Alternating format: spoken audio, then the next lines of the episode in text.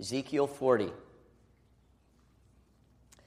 I saw a wall completely surrounding the temple area. The length of the measuring rod in the man's hand was six cubits long, long uh, each of which was a cubit and a handbreadth. He measured the wall. It was one measuring rod thick and one rod high. Then he went to the gate facing east. He climbed its steps and measured the threshold of the gate. It was one rod deep.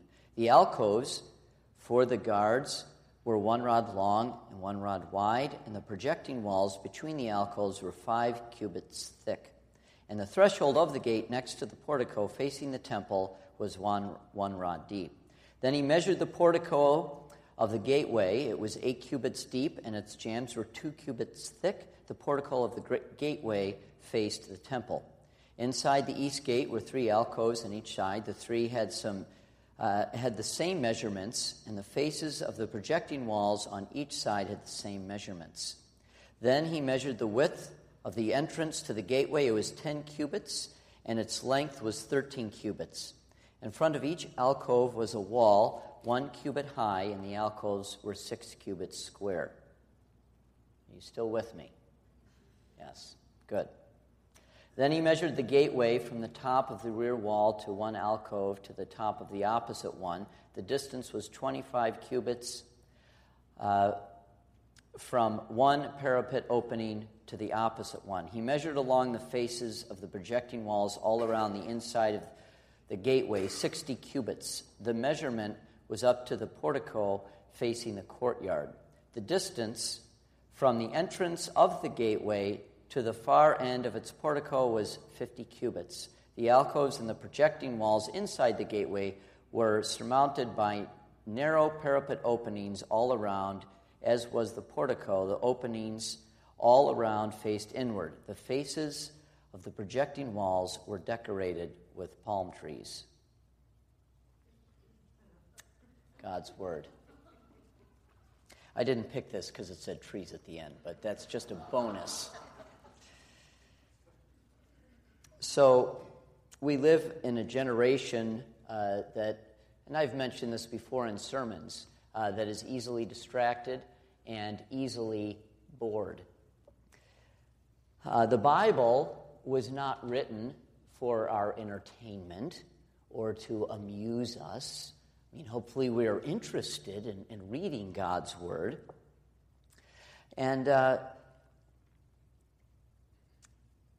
Sometimes, quite frankly, we read God's Word and it can feel a little boring, kind of like this passage. Uh, when I was done reading, I don't think anybody thought, oh, how meaningful and life changing for my week ahead. Uh, now, I think that everybody, all, well, I should say all Christians, should have a, a Bible reading plan. Like, here's, here's what I'm going to do each day in Bible reading. Maybe follow a devotional book uh, maybe a, a, certain plan. Maybe it's reading the Bible in a year, reading the Bible in two years, or whatever. We should all have a Bible reading plan. Um, in high school, um, I, was, I was very diligent about reading God's Word every day. And I remember in high school, I thought, uh, I am now going to read the book of Isaiah. You know, I read a chapter or two every day. And to be honest with you, I, I didn't make it through you know, after Isaiah 9, that was exciting. I remembered, you know, the familiar words. But then, oh, I, it was too, I didn't make it through, and I skipped back to the Gospels, stories of Jesus, which, which is good. Um, ultimately, though, maybe not in high school, but ultimately, I believe that all Christians should read God's Word in its entirety, from Genesis to Revelation. We do not have to do this every year. Does not have to be the Bible in a year, although that's a good plan, but we should read through the whole Bible. And when we do that, we come to certain passages that just by nature of being human, we struggle through. And so uh, this evening, I would like to just look at a few of these passages. I will not read them all in entirety, but just look at a few of them and uh, make some observations about these passages uh, so that perhaps when you come to them in uh, your Bible reading, uh, hopefully uh, this will help you. Now, I'm not going to make all the points that could be made, could be made about these passages, but I'd like to make a few points along the way. The theme of this message is uh, despite sin, there is hope. Despite sin, there is hope. And, and God is faithful. God is holy and loving, and God is present. So, first, let's think about this idea that God is faithful. So, we have the tree, the idea is the family tree. Um, genealogies are famous for being boring parts of Scripture, are they not? You come to do a genealogy, ooh, kind of skip it, right? Skim over. Let's get to the exciting part. How many people have said, I'm going to read the book of Matthew? Okay, skip genealogy. Now, Jesus. Okay, this is good. Uh, genealogies are very important. Do you, by the way, do you know your genealogy? Or how far back do you know your genealogy? So let me, let me practice on you. Okay, so my real name is Edward, not Mac. Okay, so I am Edward, son of Edward, who is here tonight. There, okay. So Edward, son of Edward, son of Alexander, son of Edward, son of Henry, son of Heinrich Wiener, who came over from Germany in the early 1800s. There he is. Uh, this is kind of cool. Our family has a painting of Heinrich. Uh, his father passed away in Germany, and his older brother became in charge of the family. Heinrich didn't like his brother in charge. He heard about this country called America, and he came over uh, and uh, settled in Philadelphia and uh, eventually became a successful businessman in uh, Philadelphia. And uh, to think about uh, the family line, and many of you know your, your family line, and there are such great stories and, and family legacy passed through the line. Now, when we think about the Bible, We'll go back to there. Uh, when we think about the Bible, very early on, uh, well, Genesis 3, uh, there is sin. And a sin brings hopelessness with it. It is awful. Hopelessness and uh, damage to creation, uh, disease, damaged, damaged genes. It brings, it brings death, uh, a bleak outlook for humanity. But right there in Genesis 3, as God is uh, speaking about the consequences of sin to, to Satan or the snake and the woman and then the man, right there in Genesis 3, uh, this is what is said to Eve. And I will put enmity between you and the. I'm sorry, this is what he says to Satan or the serpent. I will put enmity between you and the woman and between your offspring and hers. He will crush your head, and you will strike his heel.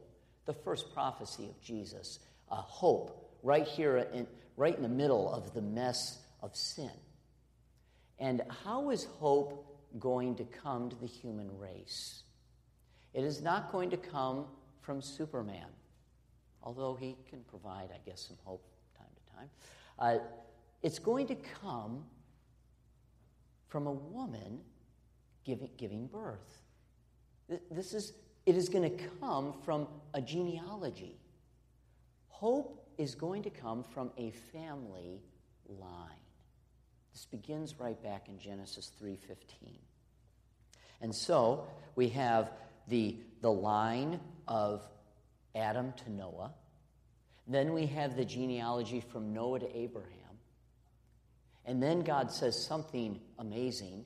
Here is this granddad aged man without offspring, old man, and God says, I am going to bless you. And a genealogy, in a sense, a family, is going to come from you. And not only that, I'm going to give you a land, and not only that, the whole world will be blessed through you. And as we know, Abraham's genealogy leads to Jesus. Now, one of the most boring of boring passages of genealogy is uh, Chronicles chapters 1 through 9. I'll just show you a little of this here I mean, for nine chapters. I don't know if you've read through the Bible. You get to the first part of Chronicles. I mean, if you're doing a Bible in a year, it's, it's for several days you're stuck in, stuck in this. Okay? Uh, Book of Chronicles. Now, uh, just a few interesting things about Chronicles. Uh, Chronicles was written around 400 BC. This places the writing of Chronicles after Ezra and Nehemiah. So Assyria conquered the northern kingdom, Babylon conquered the southern kingdom of Israel. They were sent into exile, and then uh, providentially, God put it in, in Cyrus, King Cyrus, the Persian king's heart to let them return. And so Israelites uh, returned uh, to the promised land, resettled, and we have Ezra and Nehemiah. Now, after them, the book of Chronicles was written, written after 1st and 2nd Samuel and 1st and 2nd Kings.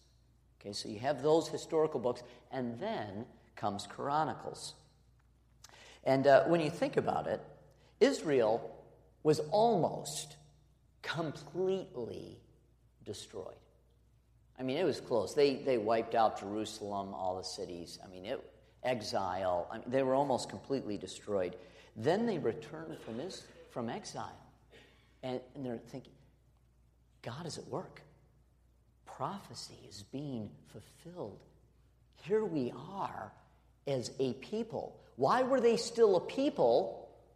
Well, because of the family line, the genealogies.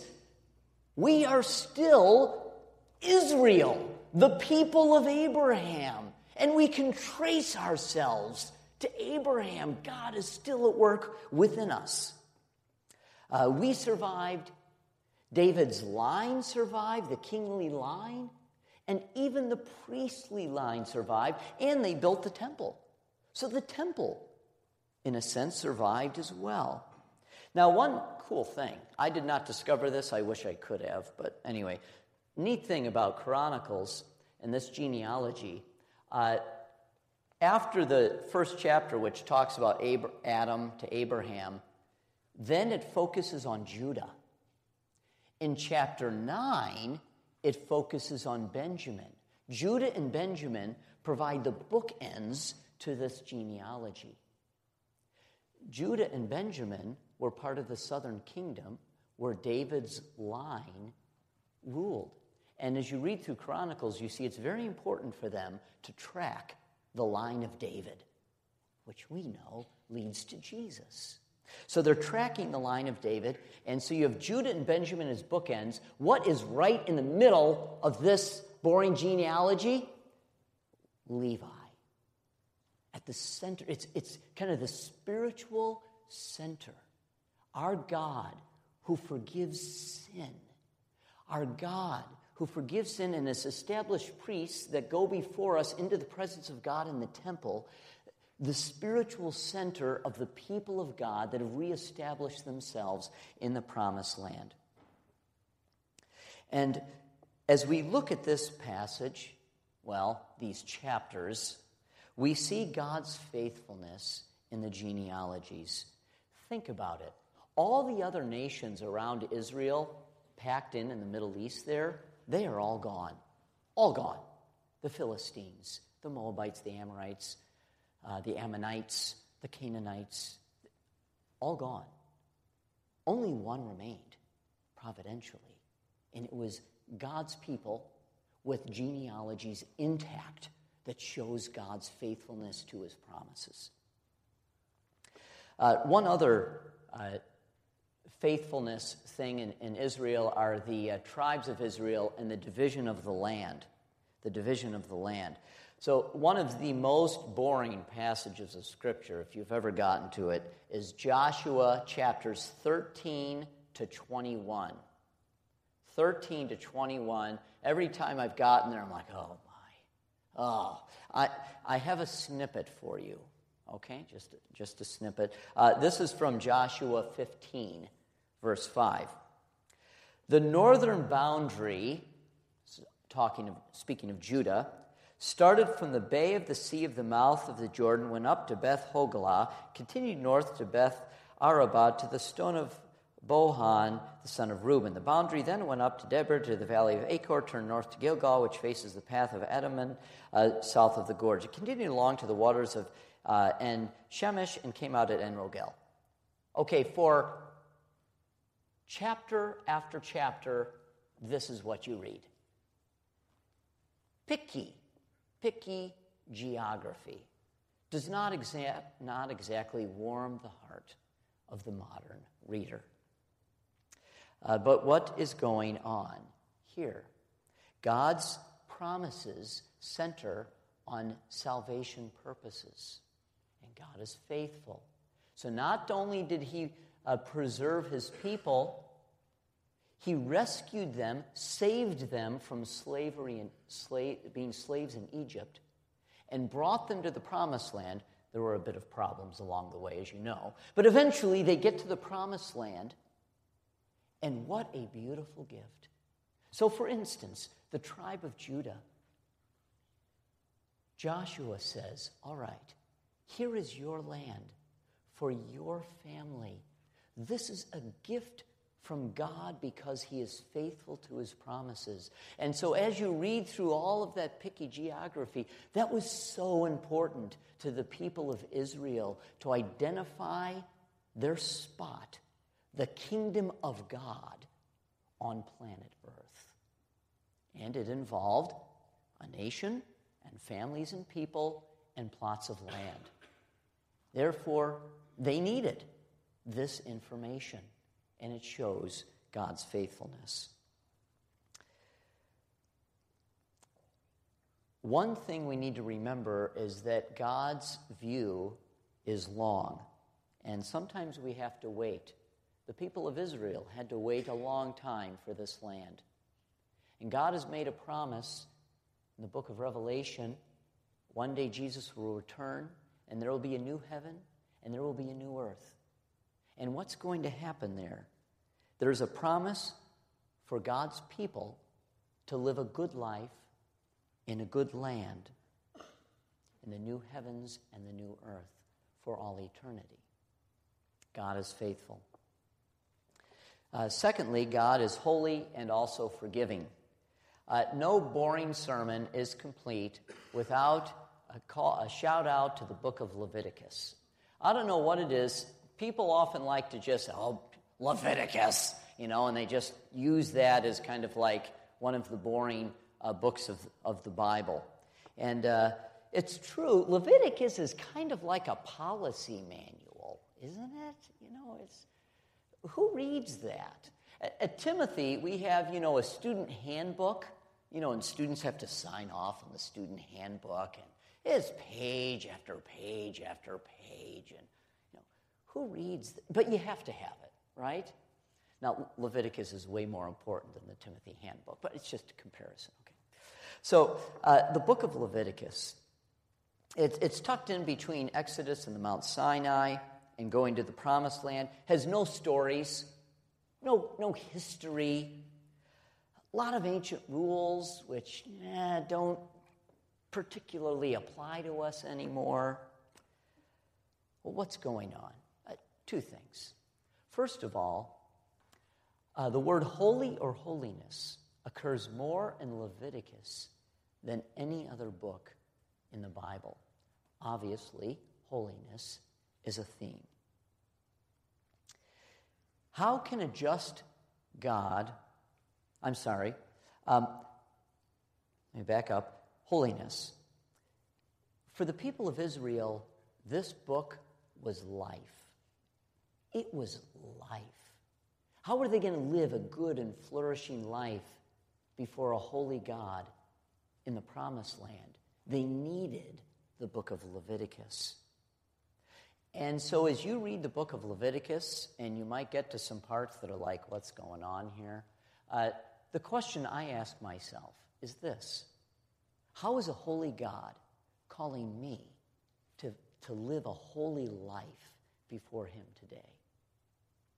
Uh, the other theme of Leviticus, I would say, well, another theme is forgiveness. Is forgiveness. And how can a just God forgive sin? Well, God provides a way through a substitute sacrifice.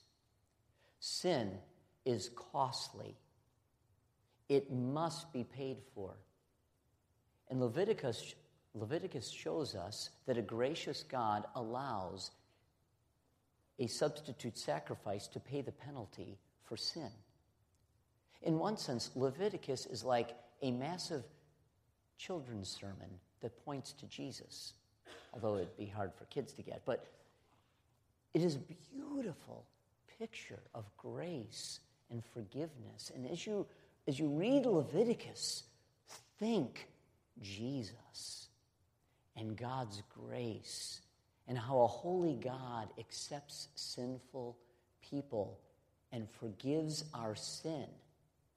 Not to say sin doesn't matter, sin must be paid for, and it is paid by the spotless Lamb of God, Jesus Christ, who is both the sacrifice and the high priest to bring us before a holy God. And lastly, God is present. God is present. Exodus is an interesting book. The beginning part is full of action, and so you could say interesting stories. Oh, gets my attention. And then all of a sudden, the last half of Exodus goes into picky detail about building the tabernacle for chapter after chapter. Actually, chapters 25 to 40 is all about building the tabernacle. Uh, in the middle of that, you do get some stories. Moses on Mount Sinai, the golden calf story is, is in there. But most of that is just, it's just building the tabernacle. Uh, so, for instance, Exodus 26 for the other side, the north side of the tabernacle, make 20 frames and 40 silver bases, two under each frame. Make six frames for the far end, that is the west end of the tabernacle. Make two frames uh, for the corner at the far end. At these two corners, they must be double from the bottom all the way to the top, and, and so forth. For chapter after chapter. But then you get to Exodus 40. Exodus 40, 33. Then Moses set up the courtyard around the tabernacle and the altar, put up the curtain at the entrance of the courtyard, and so, oh, finally, Moses finished the work. Then the cloud covered the tent of meeting, and the glory of the Lord filled the tabernacle for this long time. They're building and building and building, and there many people had responsibilities, but for most of the people, they just saw that they were building something in the middle of the camp. And then they finished, and the cloud of the glory of God descended upon the tabernacle, and I would say worship descended upon the people of Israel. Hebrews chapter 9. But when Christ came as high priest, the good things that are now already here, uh, he went through the greater and more perfect tabernacle that is not made with human hands, that is to say, is not part of this creation. Jesus did not enter by means of blood of, of goats and calves, but he entered the most holy place once and for all by his own blood, thus obtaining eternal redemption. As you read through that tabernacle part, you may want to skip over to Hebrews and read the passages in Hebrews about the tabernacle. It kind of it links the two, and you understand what the tabernacle is talking, to, uh, teaching us about sin and the distance we are from God's presence because of sin. It is teaching us about God's grace, and we need a mediator to go before a holy God, and how Jesus is that mediator.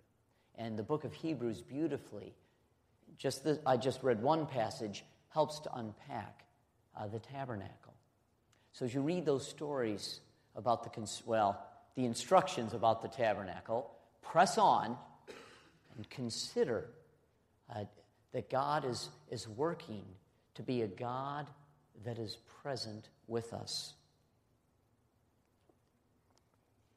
God is present.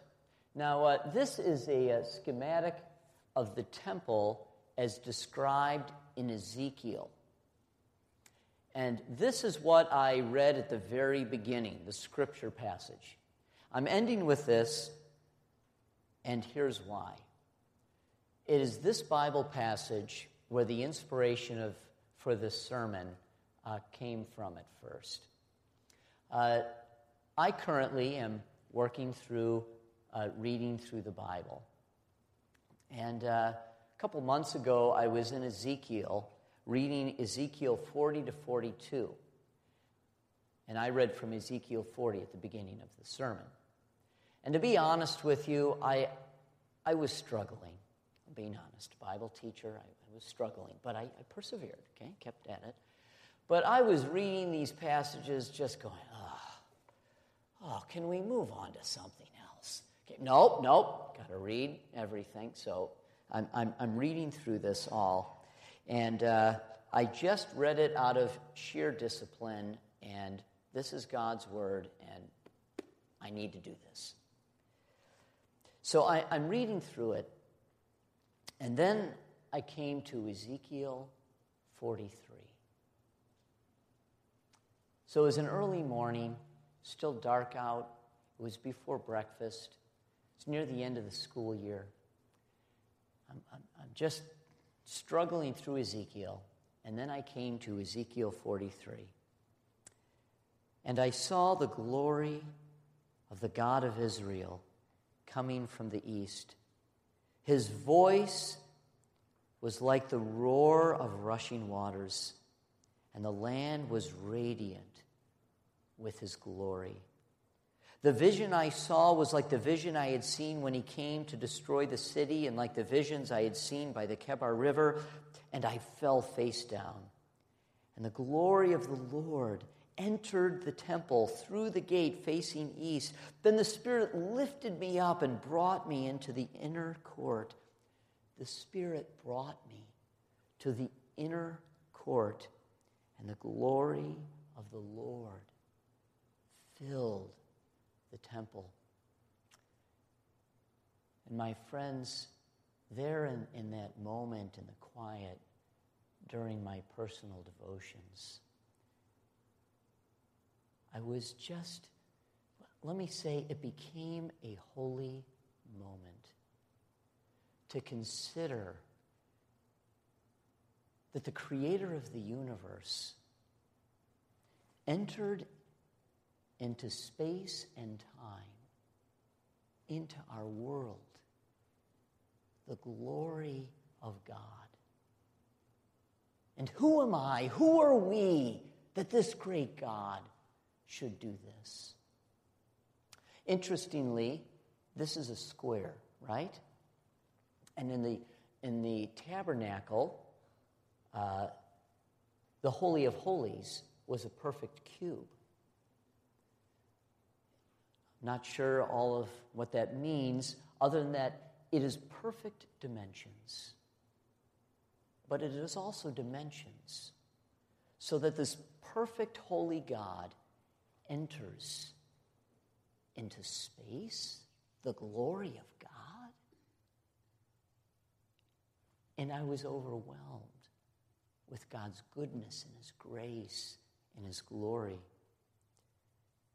Verse 7 Son of man, this is the place of my throne and the place for the soles of my feet. This is where I will live among the Israelites forever.